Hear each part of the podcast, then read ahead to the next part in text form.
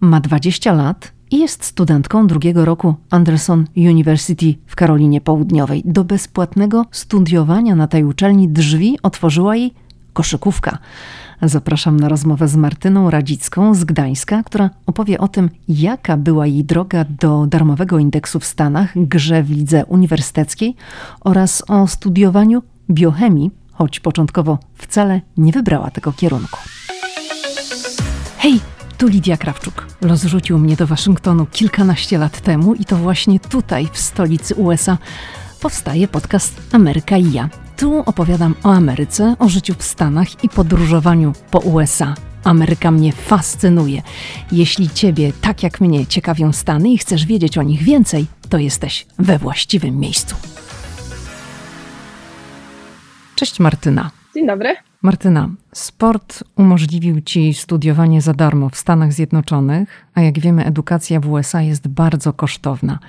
Jak zatem do tego doszło, że możesz studiować w Stanach i jednocześnie nie płacić za edukację na Uniwersytecie Anderson w Karolinie Południowej?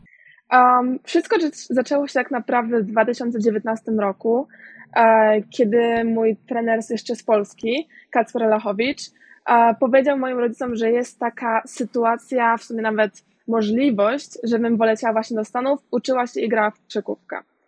Na początku rodzice nie byli przekonani, bo jeszcze byłam tak naprawdę na początku liceum, no ale koniec końców zgodzili się, no i wszystko się wydarzyło w lipcu 2019 roku, zaraz po 17 urodzinach. Czyli to była taka inicjatywa Twojego trenera, bo rozumiem, że koszykówka gdzieś tam towarzyszyła Ci już od iluś lat. Tak, w koszykówkę już grałam dobre parę lat. Um, ja zawsze się śmiałam, że kiedyś będę grać w koszykówkę w Stanach Zjednoczonych, ale to było takie trochę pół żartem, pół serio. Um, ja pamiętam, że to powiedziałam mojemu pierwszemu trenerowi kiedyś, to było bardzo naprawdę, chyba z 10 lat temu, jak nie więcej. No ale tutaj teraz jestem i wydarzyło się to, także super. Ale czy poleciałaś do Stanów po to, żeby grać w koszykówkę, czy poleciałaś do Stanów, żeby po prostu pójść do amerykańskiego liceum? Bo to też tutaj uściślimy. Ten pierwszy rok był taki bardziej um, zobaczmy, co się wydarzy, nauczysz się angielskiego, e, jak fajnie wyjdzie, jak coś się wydarzy super z koszykówką związanego, byłoby super. Na początku było bardziej taka, traktujmy to jako przygodę. Później przekształciło się to w coś takiego więcej i skupmy się na koszykówce, bo to jest droga, żeby studiować w Stanach. Dobrze, ale to może przeprowadź nas przez ten cały proces. Jak w ogóle doszło do tego, że ty wylądowałaś po raz pierwszy w Stanach? Bo mówisz, że to była inicjatywa twojego trenera, że rodzice na początku tak trochę z, no takim mm, nie bardzo mm, przyklasnęli do tego pomysłu, no ale w końcu się zgodzili. To co ty i rozumiem, twój trener musieliście zrobić, żeby ciebie no, przetransferować do Stanów Zjednoczonych. No ja jako tam, jak się wszystko tak naprawdę wydarzało, ja miałam 16 lat, więc to było na takiej zasadzie, że chcę, chcę, chcę, ale nie zdaję sobie sprawy z konsekwencji. Więc rodzice to byli ci, bym powiedziała, że mądrzy i odpowiedzialni. No, ja trochę błagałam tenera, żeby pogadał z moimi rodzicami, żeby rodzice też wyrazili zgodę, no i koniec końców się to stało. I tak się pojawiłam tak naprawdę w Georgii, w jednym z liceum, to się, liceum się nazywało Eagles Landing Christian Academy. No i krok po kroku wszystko zaczęło nabierać tempa. Kiedyś nam pojawiłam, tak naprawdę to była końcówka lipca, a szkoła się zaczynała tak naprawdę w pierwszych dniu sierpnia, więc nie miałam dużo czasu, żeby się zaklimatyzować tam, czy poznać ludzi, bo byłam dosłownie chyba bodajże tydzień, może półtora tygodnia przed rozpoczęciem szkoły. No i wiadomo, zaczął się mój American Dream, wszystko było super. Do momentu, kiedy zaczęło się tak naprawdę cała koszykówka, miał się zacząć sezon, a mój trener z mojego liceum powiedział mi, e, że ze względu na zasady, które teraz wprowadzili, nie będę mogła w ogóle grać w drużynie przez cały rok. Dlaczego? No, e, powiedzieli, że to była jakaś zasada transferowa, przez to, że dużo osób właśnie zmieniało drużyny, jak się jest tym junior, czyli w trzeciej klasie liceum, czy to jest przedostania klasa liceum, żeby uniknąć właśnie zmiany drużyny stricte pod koszykówkę i żeby dzieciaki kończyły jednak tą, sam, tą samą liceum od początku do końca. Dobrze, Martyna, ale jeszcze chciałam się zatrzymać, bo tak od razu przeskoczyłyśmy, że no, trener wpadł na pomysł i ty już jesteś w Stanach. Ale powiedz nam o tym całym procesie, bo tak naprawdę dlaczego nastolatka z Polski ląduje w amerykańskim liceum? Na jakiej to jest zasadzie?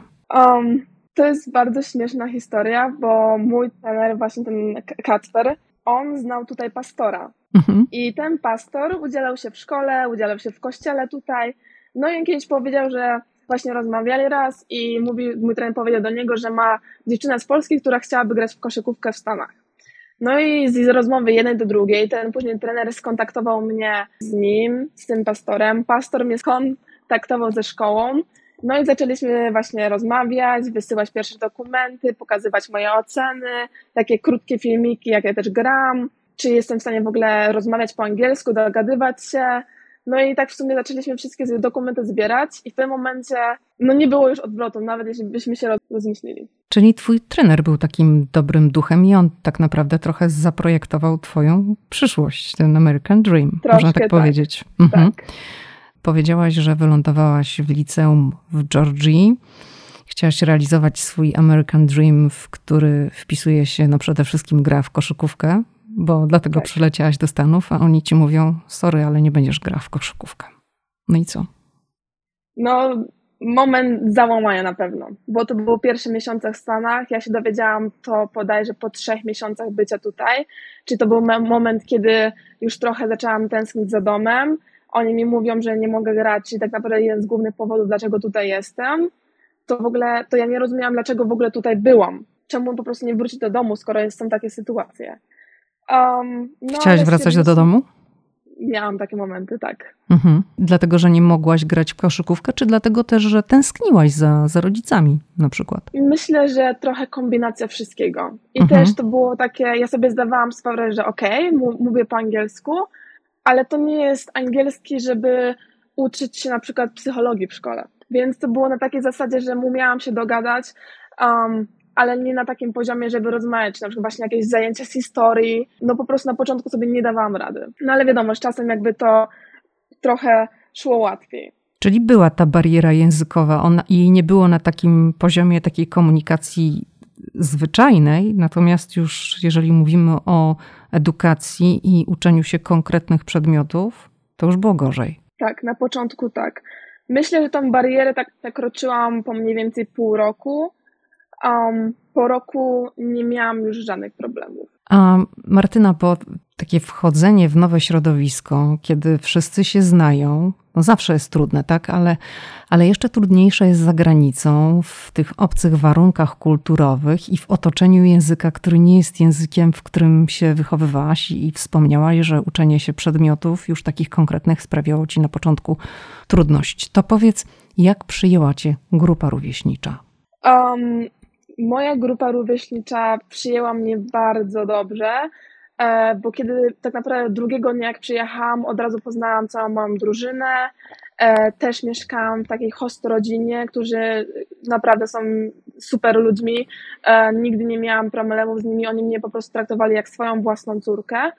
Więc tak naprawdę wszyscy wokół um, starali się, żebym miała jak najlepiej i starali się zawsze mi pomóc, jeśli miałam jakieś, napotykałam jakieś trudności, e, czy miałam gorsze dni. Miałaś przyjaciółkę, udało ci się zawrzeć taką, wiesz, bliższą znajomość, no bo w takim nastoletnim wieku posiadanie takiej serdecznej koleżanki, przyjaciółki, to jest niezwykle ważne. Czy tobie się udało już na tym dosyć wczesnym etapie kogoś takiego poznać, kto byłby twoją taką, wiesz, przyjaciółką od serca? Um, tak, w pierwszym roku tak się złożyło, że byłam w szkole z jeszcze jedną Polką, więc nie byłam sama i myślę, że przez to też trochę ta bariera językowa była trochę dłużej niż zwykle, bo bardzo dużo spędzałam czasu z nią.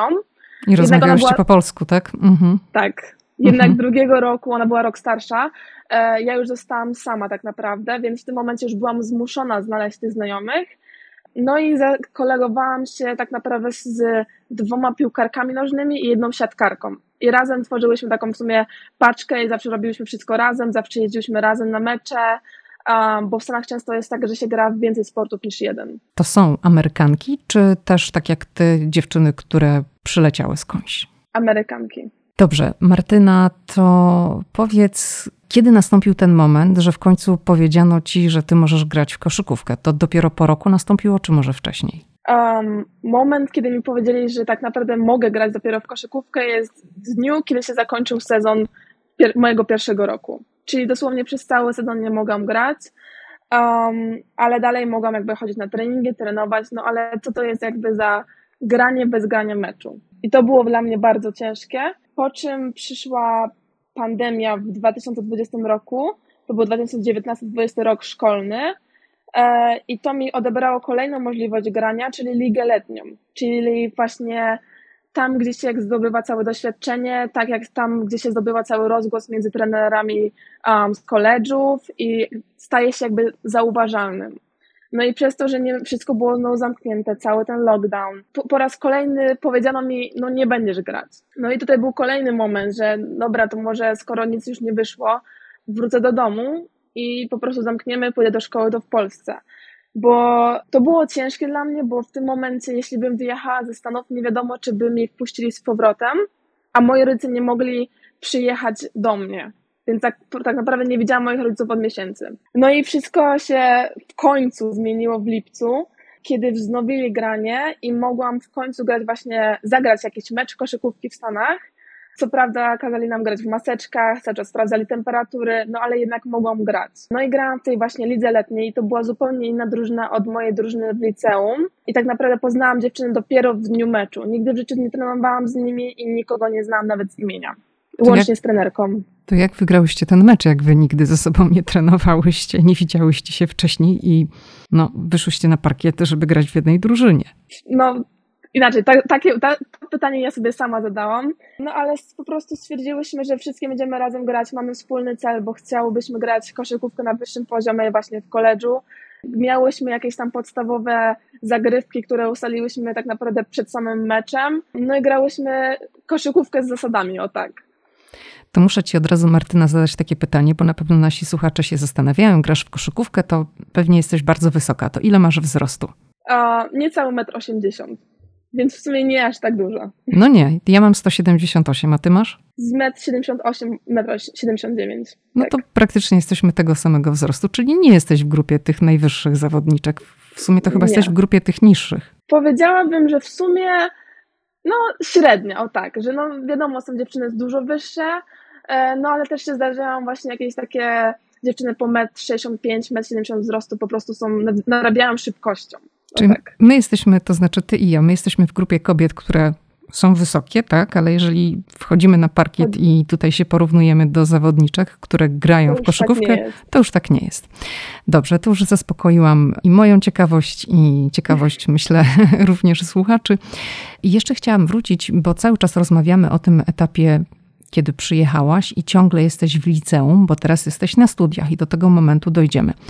Ale wspomniałaś, że wylądowałaś w Georgii, że zaczęłaś chodzić do szkoły w Georgii. Bardzo szybko powiedziałaś nazwę tej szkoły, i mnie tam w głowie utkwił taki fragment, że to była szkoła katolicka, tak? Chrześcijańska. Chrześcijańska. Tak. Mhm. To powiedz troszeczkę więcej o, o charakterze tej szkoły. Czy, czy tam to tylko z nazwy, czy, czy mieliście również takie zajęcia związane z religią, czy była modlitwa codziennie? Mhm. Jak, jak wyglądała nauka w takiej szkole? Tak więc, tak jak powiedziałam, szkoła się nazywa Eagles Landing Christian Academy. Um, i jest, była to szkoła prywatna, przez to, że wydaje mi się, że do prywatnej szkoły jest też się łatwiej dostać. Um, no i była to właśnie szkoła um, chrześcijańska, co w sumie wiązało się z tym, że co środę miałyśmy, mieliśmy kościół, e, codziennie rano była modlitwa, e, no i też mieliśmy zajęcia z Biblii. Czy było to dla ciebie nowe? W Polsce chodziłaś do szkoły katolickiej, czy po prostu do zwykłej świeckiej szkoły? Chodziłam do szkoły um, katolickiej, do szkoły podstawowej i gimnazjum, więc w sumie to nie było coś nowego dla mnie, ale na pewno było to zupełnie inaczej odbierane, o tak. Bym powiedziała, że wszystko tutaj jest bardziej takie wesołe, bardziej, wszyscy ludzie się z tego bardziej cieszą i chcą o tym mówić, e, kiedy w Polsce wydaje mi się, że jest to bardziej takie, no nie to, że smutne, ale bardzo takie regułkowe, o tak. Mówisz, o, porównujesz naukę w szkole chrześcijańskiej, katolickiej w Polsce i w Stanach, tak? Tak, i jakby moim doświadczeniu. Czy zaczynaliście dzień od modlitwy, czy nie? E, zaczynaliśmy dzień tak naprawdę od takiego ogłoszenia komunikatu w szkole przez, takie, przez radiowęzeł. Um, i później najważniejsze informacje, i później była taka dosłownie 10-sekundowa, może 15-sekundowa modlitwa. Powiedziałaś, że to była szkoła prywatna. To kto finansował Twoją naukę w tej szkole? E, moi rodzice i głównie moi rodzice tak naprawdę. A teraz już jesteś na studiach i studia i stypendium, które dostajesz, no to już ci jest sfinansowane w inny sposób. To, to nie jest y, już w gestii Twoich rodziców. Nie, wszystko jest ze szkoły.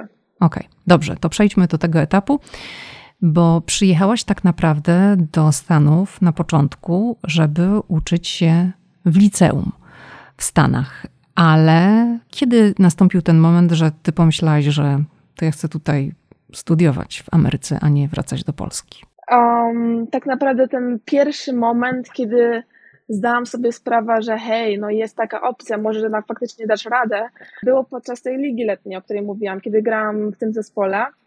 E, bo podczas tych meczów e, z boku na linii tak naprawdę są postawione krzesełka, na których siedzą trenerzy. Albo mogą oglądać też mecze właśnie live, online. No i ci trenerzy oglądają twoje zachowania, oglądają um, jak grasz, też później mogą się skontaktować z twoim trenerem, a, a nawet do ciebie zadzwonić, zapytać się o ceny. Po prostu no, starałam się jak najbardziej naturalny sposób ciebie poznać i sprawdzić, czy wpasujesz się do jakby ich drużyny w koledżu. Ja właśnie taką, e, takie zainteresowanie od mojego trenera tutaj z mojego koledżu dostałam. Um, no i ten postanowił do mnie zadzwonić i podczas naszej pierwszej rozmowy powiedział mi, żebym przyjechała tutaj zobaczyć właśnie jak te studia wyglądają, żeby zobaczyła jak wygląda hala, e, żebym z nim porozmawiała, poznała parę dziewczyn z drużyny, taką oficjalną wizytę to się tutaj nazywa. No ja stwierdziłam, że okej, okay, że super, brzmi fajnie, że chętnie przyjadę. I że po półtorej tygodniu przyjechałam tam z moim trenerem z liceum, no bo moich rodziców tam nie było. Zazwyczaj się na takie wizyty jeździć z rodzicami, no ale nikt nie mógł mnie tam zawieść, tak naprawdę z mojej rodziny albo host rodziny, więc mój trener z liceum zaoferował się, że pojedzie ze mną. No i kiedy tutaj właśnie przyjechałam, trenerzy właśnie pokazali mi, e, jak wygląda szkoła, opowiadali mniej więcej o kierunkach, takie jakby i sportowe rzeczy, bo w tym samym momencie dowiadywałam się dużo jakby o samej instytucji jako szkole. No i podczas um, tej wizyty na samym końcu ten główny trener tutaj um, powiedział, że chciałby mi zaoferować stypendium sportowe e, że, i chciałby mnie mieć w swojej drużynie. No i w tym momencie tak jakby zapaliła mi się taka lampka, że wow, że faktycznie jakby udało się, zrobiłaś to. I pamiętam, że pierwszą rzeczą jakby powiedziałam, że dziękuję, że jestem wdzięczna, że super. E, jak już miałam wychodzić, ja powiedziałam mojemu trenerowi ze liceum, e, że, żeby dał mi chwilę, bo chciałabym powiedzieć moim rodzicom. No ja pamiętam, że zadzwoniłam do nich um, i ja się w ogóle od początku rozpłakałam i moja mama w ogóle nie wiedziała o co chodzi. Ja powiedziałam, no, że dostałam pełne stypendium, że jakby udało mi się. A to był Twój taki cel od początku, że ta nauka w liceum amerykańskim miała otworzyć Ci tą ścieżkę do studiowania w Stanach w ramach stypendium, które pokryłoby koszty Twojej nauki, czy, czy to gdzieś tam tak po drodze wyszło? Myślę, że było takim moim celem, ale nie mówiłam o tym głośno bo bałam się, że przez to, przez ile jakby dziewczyn w moim właśnie wieku, mojej, ogólnie w Stanach stara się o to stypendium, jaka jest duża konkurencja jakby, żeby to dostać, bałam się powiedzieć na głos, żeby, żeby później nie zawieść. Ale z drugiej strony jakby wiedziałam, że byłoby super, że jeśli byłaby okazja, na pewno bym z niej skorzystała i że bardzo bym chciała. A czułaś też taką presję na sobie, no bo twoi rodzice finansowali ci naukę w amerykańskim liceum, no to to kosztuje, tak? Czułaś taką presję, że no nie dostanę tego stypendium, nie będę mogła studiować w Stanach, to będzie jakiś może taki zawód, czy raczej było, no jak się nie uda, to się nie uda, ale przynajmniej byłam w liceum w Stanach, nauczyłam się dobrze języka? E, z mojej strony tak, ale wydaje mi się, że ja sobie sama nakładałam tą presję. Jakby moi rodzice nigdy nie nakładali presji na mnie, oni byli bardziej spróbowałaś, jakby byś, jakbyś nie spróbowała, to byś nigdy nie wiedziała. Um, I takiej bardziej na takiej zasadzie, że hej, jesteśmy tu, nieważne, najwyżej wrócisz do domu, no nic się nie stało, będziesz miała super wspomnienie, doświadczenie i nauczyć się angielskiego. Więc całą presję wydaje mi się, że to sobie nakładałam ja sama. To ile lat byłaś w liceum w Stanach? Dwa lata. I teraz jesteś na studiach. Który to jest rok? Drugi z czterech. Drugi, czyli jeszcze zostały ci dwa lata. Wybrałaś biochemię, czyli no, takie zupełnie, mm, powiedzmy, kierunek niezwiązany z koszykówką. Dlaczego biochemia? Um, to jest w ogóle bardzo śmieszna historia, bo ja zaczęłam jako um, interior design, czyli projektowanie wnętrz, ale tak naprawdę już po miesiącu wiedziałam, że to nie jest dla mnie, że nie będę w stanie robić wszystkich rysunków na kolanie w drodze na mecz, e, więc szukałam czegoś po prostu, co będę mogła się uczyć w autobusie w drodze na mecz tak naprawdę. No i stwierdziłam, że, że dobra, kierunki ścisłe, bo jako tako zawsze mnie to tam powiedzmy interesowało. No i to padło na tą biochemię, bo chciałam robić coś więcej. Co dalej z tego będzie, zobaczymy, ale wydaje mi się, że kierunek um, jest taki, że w razie co mogłabym um, to robić wszędzie na świecie. Czy ten amerykański system pomógł ci w tej zmianie? No bo ten pierwszy rok na studiach w Stanach to jest takie, powiedzmy, trochę testowanie, jak jeszcze nie wiesz do końca, co chcesz zrobić. Czy to łatwo było tak, wiesz, przerzucić się z projektowania na biochemię w ramach tego uniwersytetu u ciebie? Wydaje mi się, że ogólnie na większości uniwersytetach jest to dość proste, bo ten pierwszy rok jest dużo takich przedmiotów ogólnych, niezwiązanych z Twoim kierunkiem. Mhm. Więc ja na przykład jak byłam z tego projektowania wnętrza, to tak naprawdę chyba z pięciu klas miałam jedną albo dwie związane z nim. Więc tak naprawdę aż tak dużo nie straciłam. To po jakim okresie się przeniosłaś? E, musiałam dokończyć semestr, ale już jakby wniosek o zmianę kierunku zrobiłam bodajże po dwóch miesiącach. Mhm, czyli szybko. Bardzo szybko. Dobrze, to powiedziałaś, że chciałaś wykorzystywać czas na naukę w autobusie. To ile czasu spędzasz w autobusie i dlaczego w nim tak dużo spędzasz czasu? Jeździsz na mecze, tak? Tak, więc uh, mecze mamy dwa razy w tygodniu i dystans w jedną stronę waha się tak naprawdę od dwóch godzin do sześciu. Więc jeśli dodamy w dwie strony, to z minimum tak naprawdę cztery godziny um, dziennie, jeśli mamy w dniu akurat mecz. No tak naprawdę no, nie chcę marnować czasu, więc te cztery godziny jakby chciałabym poświęcić na naukę, ze względu na to, jak mamy bardzo napięty grafik, ile mamy treningów, e, ile ogólnie obowiązków jako tych tutaj studenci, atleci tak naprawdę. Czyli nie masz choroby lokomocyjnej, możesz uczyć się w autobusie. Nawet jakbym miała, tak musiałabym to poświęcić ten czas na naukę.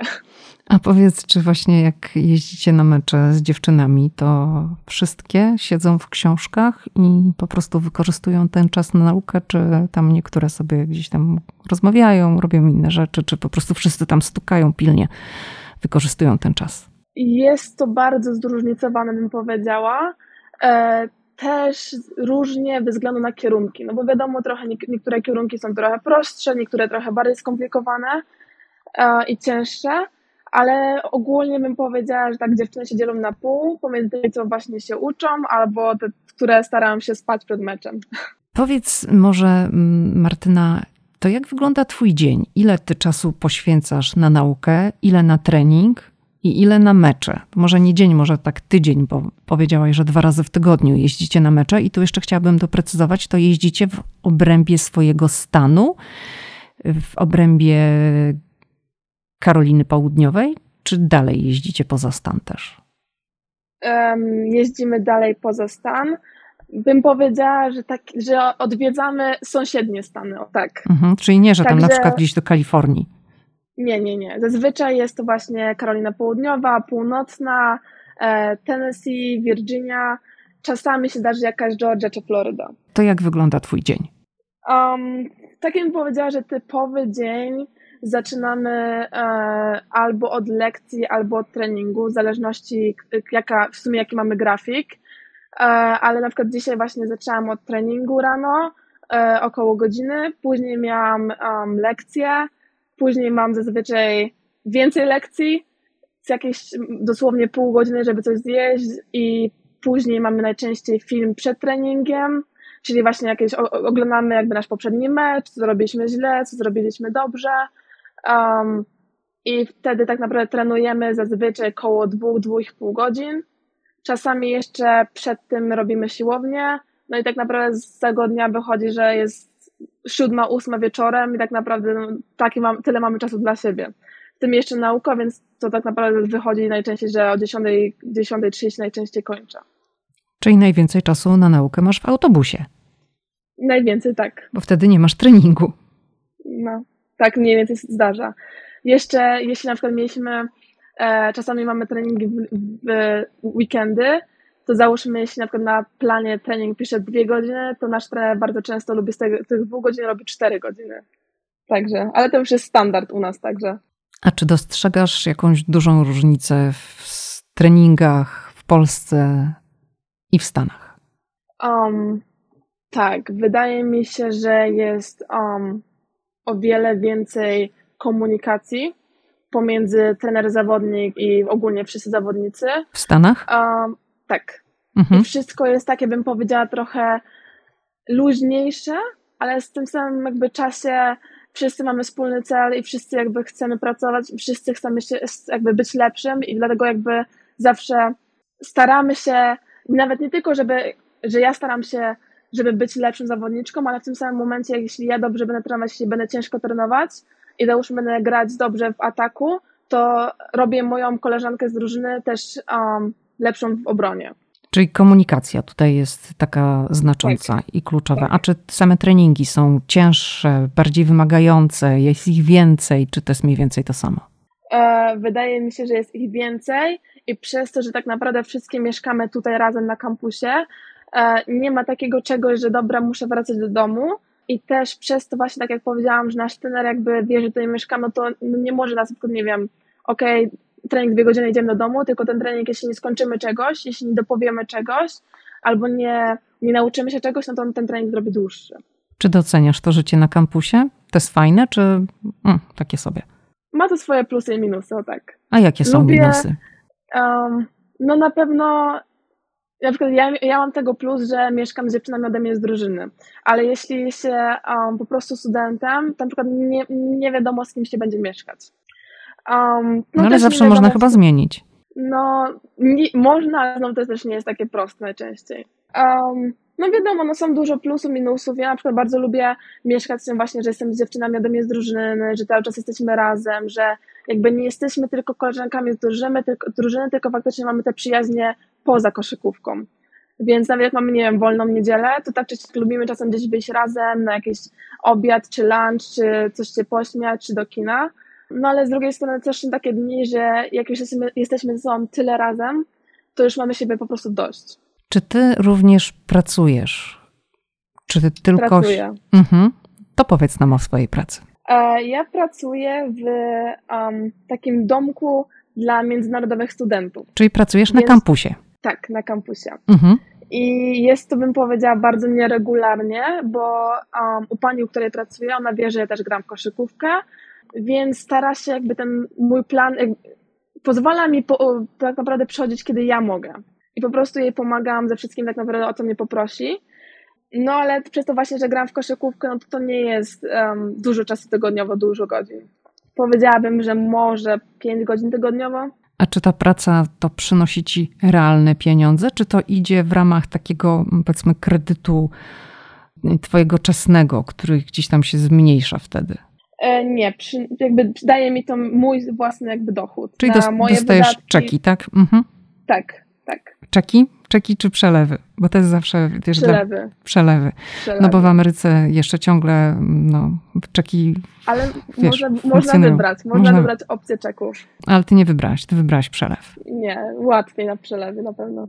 Jasne. Powiedz Martyna, czy, czy dziwiło cię to, jak przyjechałaś do Stanów, że Amerykanie tak chętnie oglądają w telewizji rozgrywki w ramach Ligi Uniwersyteckiej, bo to jest coś, czego w Polsce w ogóle nie ma.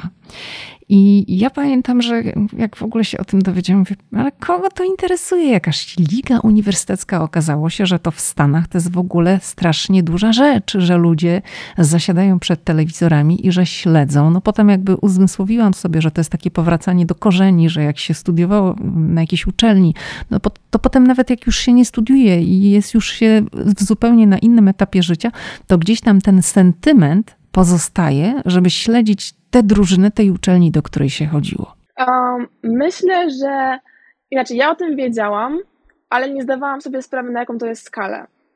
Więc kiedy przyjechałam, mówię, o super, znam tą osobę też, e, też tam oglądam mecze, ale to jest na takiej zasadzie, że nie wiedziałam, że to wszyscy ludzie dosłownie to robią. Więc mhm. kiedy przyjechałam, więc tak jakby dziewczyna właśnie mi powiedziała, że hej, idziemy dzisiaj do tej osoby i będziemy oglądać mecz. A ja mówię, no dobra, okej, okay. no to, to myślałam, że to będzie na zasadzie jednego spotkania. No a to jest kolejny tydzień, kolejny mecz i też to samo. Więc jakby myślę, że w pewnym momencie to było na takiej zasadzie, ok, czyli traktujemy tą ligę jakby uniwersytecką, um, jak normalnie bym powiedziała ekstraklasę w Polsce, że wszyscy mhm. oglądamy. No a kiedy już jest na przykład to NBA, to już jest ekstraklasa, ekstraklasy, ale to już nawet bym powiedziała, że często jest tak, że jeśli nie jest jakiś taki duży mecz pomiędzy dwoma jakby dobrymi drużynami, to nawet ta oglądalność nie ma takiej dużej różnicy pomiędzy właśnie ligą uniwersytecką a NBA.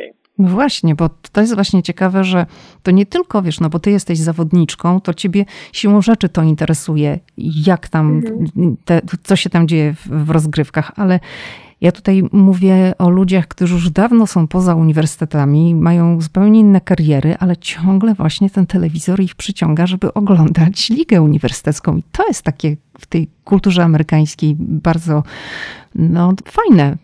Myślę, że um, to jest też, wychodzi z założenia, że ludzie się interesują sportem. Wydaje mi się, że w Polsce nie ma takiego dużego zainteresowania sportem i ludzie po prostu nie przychodzą na mecze, nie chodzą na mecze ekstraklasy, czy nieważne jaki to jest sport, czy piłka nożna, czy koszykówka. Jeśli to nie jest jakiś mecz reprezentacji na przykład właśnie kraju, to ludzie, no, no wydaje mi się po prostu nie ma takiej publiczności. No ale też wiesz, ja mam takie wrażenie, że ten sport jest zaszczepiany od małego, ale również właśnie dlatego, że sport jest taką przepustką, otwiera drzwi do uniwersytetów, do koledżów, dzięki czemu można studiować zupełnie za darmo, bo jak wiemy, już wspominałyśmy o tym na początku, nauka na poziomie uniwersyteckim w USA jest bardzo kosztowna, ale jeżeli dostaniesz stypendium, to możesz studiować za darmo. Dlatego te dzieciaki od małego są w różnych sportach, bo to gdzieś tam daje szansę na stypendium i albo darmową, albo taką wspieraną mocnym stypendium naukę.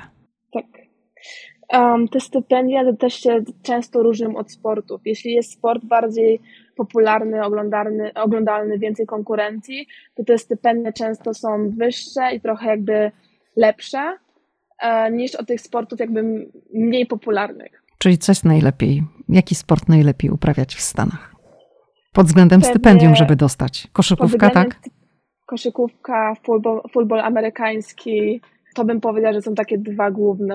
Dobrze, Martyna, to ty powiedziałaś, że obserwował cię ktoś, zaproponowano ci, żebyś została studentką tej konkretnej uczelni, czyli Anderson University w Karolinie Południowej, no ale to ta jest taka skrócona wersja. To, to jak to w mhm. ogóle było? Podczas tej mojej wizyty, właśnie tak jak powiedziałam, trenery zaoferował mi pełne stypendium tutaj, no ale to jest tylko jakby oferta, jeszcze nic się tak naprawdę nie wydarzyło. E, więc wtedy po tak naprawdę po paru dniach rozmowy właśnie z moimi rodzicami stwierdziliśmy, że okej, okay, że podoba nam się ta oferta, że dostaję pełne stypendium, że będę mogła się uczyć i grać w koszykówkę w tym samym czasie.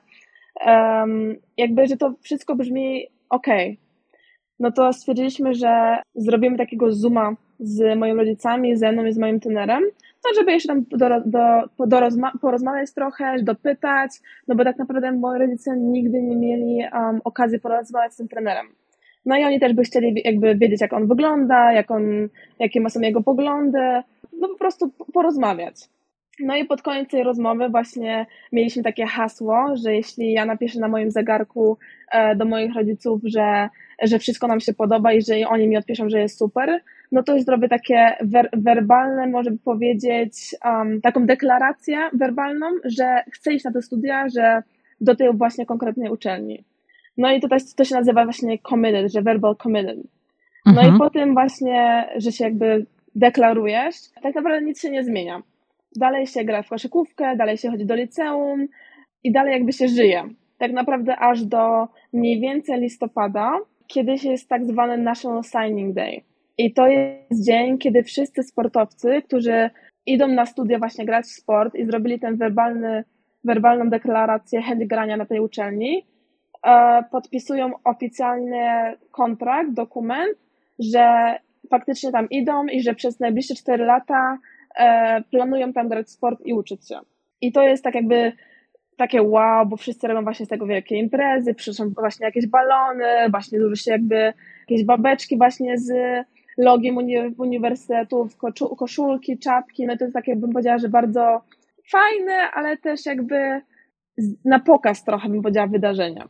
No i do końca roku tak naprawdę już się wtedy nic nie dzieje związane z twoim jakby uniwersytetem, oprócz tego, że jakby dalej się zostaje w kontakcie z trenerem, czasem on może przyjechać na twój mecz, czasem ty możesz pojechać do twojego uniwersytetu na mecz, porozmawiać, jakby próbować już nawiązać coraz lepszą tą relację z trenerem, bo to jest bardzo ważne tutaj, zanim się jeszcze jakby tutaj przyjedzie. No już jakby podczas wakacji najczęściej sportowcy przyjeżdżają trochę szybciej, żeby rozpocząć trening przed rokiem szkolnym i żeby ta było tak zwana ta chemistry, taka chemia jakby w drużynie, żeby wszystkie jakby dziewczyny się dobrze znały, miały dobre relacje i żeby wszystko jakby było super później w sezonie. A powiedz, bo tak od razu mi przychodzi na myśl, bo no kończyłaś tutaj liceum w Stanach, nie w Polsce. To jak wyglądała twoja ta taka impreza, ten słynny amerykański prom na zakończenie szkoły? Um, nie miałaś studniówki w Polsce, tak? Tylko miałaś tutaj prom w Stanach tak. Zjednoczonych. A u nas w szkole ten prom um, był taki. Ja w ogóle na prom nie poszłam, o tak. Dlaczego? Bo że nie chcę, że nie, że wolę iść na treningi, że tracę kolejny dzień, że wolę się skupić właśnie tutaj na koszykówce. I stwierdziłam, że też jakby, że nie mam ochoty iść na coś, co jest takie bardzo, bym powiedziała, właśnie na pokaz. A to nie ma obowiązku? To jest do, dobrowolne? Myślałam, że wszyscy. Dobrowolne. Mhm. Nie. No i to też jest bardzo, tak jak powiedziałam, właśnie, że dużo jest takich naprawdę pod zdjęcie i potem wszyscy się spotykają na godzinę i idą do domu. No ale to poczekaj, to nie ma żadnego takiego balu, takiej wielkiej imprezy, tak jak w filmach. bardziej my robiliśmy takie, skupialiśmy się na takim jakby imprezie z, z okazji zakończenia roku i ukończenia liceum. I tak na przykład ja, ja też właśnie taką swoją zrobiłam, to się nazywa takie graduation party. Mhm. Um, i wtedy wszyscy razem, wszyscy najlepsi właśnie twoi znajomi, e, tak trenerzy, może nawet ulubieni nauczyciele przychodzą po prostu do twojego domu e, i tak jakby powiedziała, że takie pożegnalne przyjęcie trochę, um, zanim wszyscy się właśnie rozejdą do swoich studiów. Ale to już takie indywidualne jest, każdy sobie robi, a, a prom to jest już takie szkolne, gdzie no wszyscy tak. spotykają się gdzieś tam w jakimś lokalu, no najczęściej w lokalu mhm. chyba, czy w szkole. Tak, ale ja się właśnie na przykład w mojej szkole to nie było aż w sumie aż tak bardzo popularne i wydaje mi się właśnie, że bardziej się wszyscy skupiali na tej graduation party. Czyli ty nie byłaś jedyną osobą, która się wyłamała i nie poszła na prom? Nie. Tak jak powiedziałam wcześniej, miałam tę swoją grupkę znajomych, mhm. um, żadne z nich też nie poszło. Więc powiedziałabym, że naprawdę e, nie poszło dużo osób, ze względu po prostu, że nie chciały, albo też koszta, bo to są naprawdę bardzo wysokie koszta. No właśnie, to mnie trochę zaskoczyło, że no nie chciały, bo zawsze mi się wydawało, że to w amerykańskiej kulturze, właśnie w takim wieku nastoletnim, to jest jedna z najważniejszych impresji, zwłaszcza dla, dla dziewczyn, żeby tam, wiesz, mieć fajną sukienkę, fryzurę, pięknie wyglądać i tak dalej. Mhm.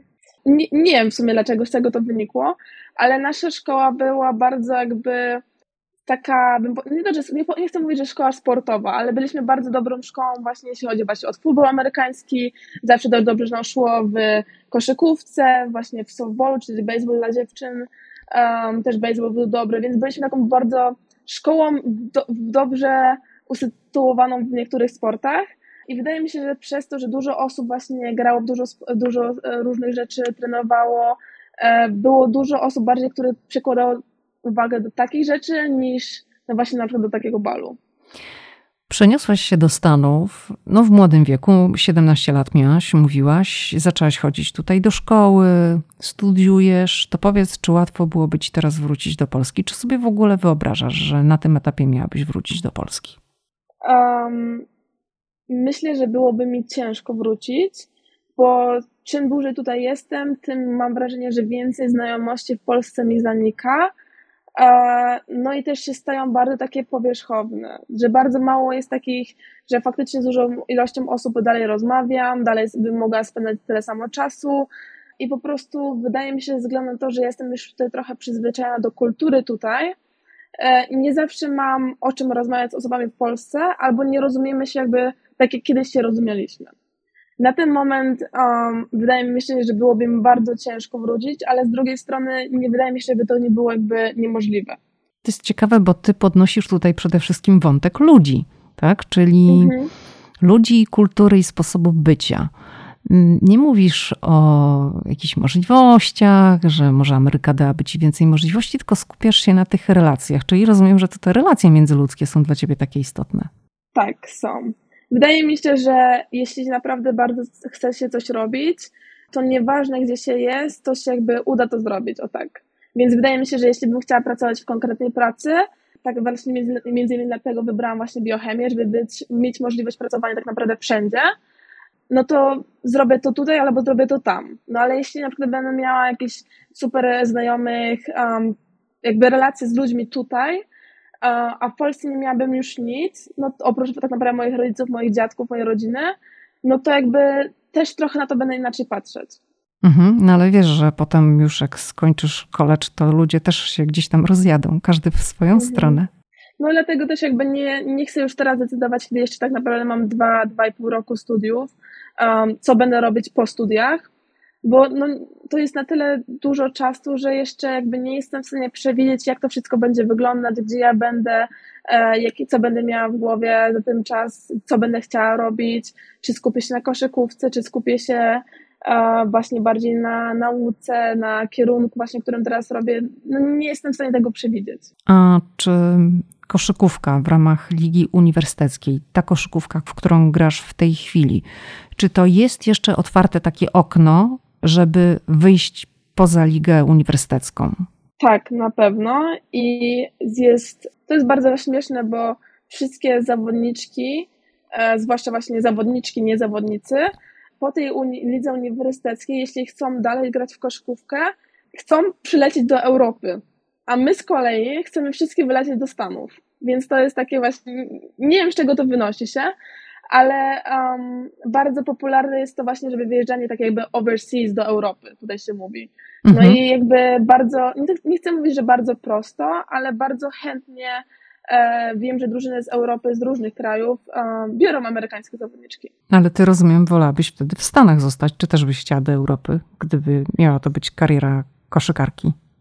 Myślę, że wybrałabym Europę ze względu na to, że tak naprawdę w Stanach oprócz WNBA no nie ma za bardzo Ligi Kobiet. A no tam to jest bardzo ciężko się dostać, to są naprawdę szczyty e, najlepsze zawodniczki z najlepszych, no i tak naprawdę to też nie jest jakby praca na cały rok, o tak. A w Europie jest? W Europie jest dłuższy sezon, tak. A jaka jest taka granica wieku dla zawodowej koszykarki? No bo jeżeli ty skończysz uczelnię swoją za dwa lata, tak, to będziesz miała 22 mhm. lata to to jest y, dobry taki czas, dobry wiek, żeby zacząć taką zawodową karierę gdzieś tam w Europie? Myślę, że tak, bo jest się na tyle jakby młodym, że jeszcze się ma dość dużo jakby czasu, żeby tą jakby karierę rozwinąć, ale z drugiej strony jakby już się ma tą takie doświadczenie zbudowane przez mhm. ostatnie, bym powiedziała, że 4-5 lat, bo to jest kiedy ta koszykówka na, tak naprawdę nabiera tempa, jakby jest ona bardziej traktowana na poważnie. Więc wydaje mi się, że to jest jakby na pewno dobry start, w dobrym momencie. W jakim wieku zaczęłaś grać w koszykówkę? Um, wydaje mi się, że koło 12 lat może, 11, 13, coś takiego. To był jakiś początek chyba gimnazjum naszego starego. To co byś, Martyna, poradziła naszym słuchaczom, zwłaszcza tej takiej grupie młodych słuchaczy, którzy są w liceum i marzą o w studiach za granicą, albo chociażby w jakiejś nauce za granicą w liceum, tak jak, tak jak ty to zrobiłaś. Jak to po prostu zrobić? Na pewno bym powiedziała im, żeby próbowali i nie bali się podejmować ryzykownych decyzji, o tak. Um, wydaje mi się, że bardzo ważne jest jakby tego, my tego w Polsce nie mamy, ale jakby nagrywanie swoich jakby meczów, i wstawianie tego jakby online, żeby inni trenerzy mogli jakby nas dostrzec spośród właśnie całej grupy jakby naszej, naszej konkurencji innych zawodników. Wydaje mi się, że bardzo ważne, czego tutaj jakby my w Europie tak bardzo nie mamy, albo w sumie my Polacy, e, jest wiara w swoje możliwości i nie i jakby pokazywanie tego wszystkim innym, że hej, no super mi poszło, no zobacz, jakby nie to, że wesprzyj mnie, ale jakby ludzie się cieszą, jeśli komuś innemu dobrze pójdzie, o tak. Mhm. No i żeby jakby młodzi ludzie na pewno szukali takich miejsc, gdzie mogą się zahaczyć, jakby można to powiedzieć. No, żeby, nie wiem, można było napisać maila i wysłać właśnie tam swój taki krótki filmik, jak się gra do jakiegoś trenera, e, żeby się nie zamykać jakby na jedną możliwość, tak jak na przykład, nie wiem, zamykać się tylko na Stany, ale może na przykład byłoby możliwość, żeby pojechać gdzieś indziej, żeby jakby szukać możliwości i na pewno nie wątpić nic. Czyli obecność w mediach społecznościowych też, ale pokazywanie swoich talentów, a niekoniecznie, nie wiem, co tam się kupiło albo gdzie się było, tak? Tak, tak. tak. Mhm. Jest, um, zwłaszcza tutaj mniej więcej w liceach, jest bardzo dużo no, młodzieży, która ma osobne konta na na Instagramie, jakby tylko z, jakby związane z ich sportem. Pokazują krótkie filmiki, mecze albo jak trenują i później mogą to nawet podać takie konto instagramowe e, do swojego potencjalnego trenera. I tego nauczyłaś się w Stanach, żeby to robić? Masz też takie konto? Miałam. Już teraz, jakby już teraz nie, no, nie, nie potrzebuję tego tak bardzo, no bo już jakby teraz jakby osiągnęłam to granie w koledżu, więc w tym momencie jakby już mi to nie jest potrzebne ale też miałam właśnie jakieś filmiki nagrywałam, czy też to wysyłałam mojemu trenerowi, więc cały, cały czas jakby ten, ten kontakt pozostawał, mimo że na przykład ten trener mój nie zaoferował mi stypendium pierwszy raz, jak mnie zobaczył, no ale jakby dalej utrzymywaliśmy ten kontakt, e, dalej jakby on do mnie pisał, ja do niego odpis odpisywałam, odzwoniliśmy, więc to było takie utrzymywanie kontaktu cały czas. To tak na koniec, Martyna, chciałam Cię zapytać, powiedz, Czym różni się Martyna, która w 2019 roku przyleciała do Stanów, od Martyny w 2023 roku? Um, na pewno jest bardziej samodzielna i nie boi się podejmować różnych decyzji i na pewno jakby wierzy w siebie bardziej i jakby w swoje możliwości, no bo już w tym momencie jakby wiem, że zaszłam dość daleko i jakby zrobiłam coś, czego dużo ludzi jakby no nie może powiedzieć, że coś zrobiło, więc wydaje mi się, że to mi trochę do, jakby dodało pewności siebie i nabrałam wiary w swoją wartość. A co dały ci Stany, czego nie byłabyś w stanie zrealizować w Polsce? Myślę, że możliwość edukacji i grania na tak wysokim poziomie w tym samym czasie, że nie muszę decydować pomiędzy graniem w sport a nauką i jakby dbania i radzenia sobie tak naprawdę w dwóch rzeczach na raz. Martyna Radzicka była gościem podcastu Ameryka i ja. Bardzo dziękuję Ci za rozmowę. Dziękuję.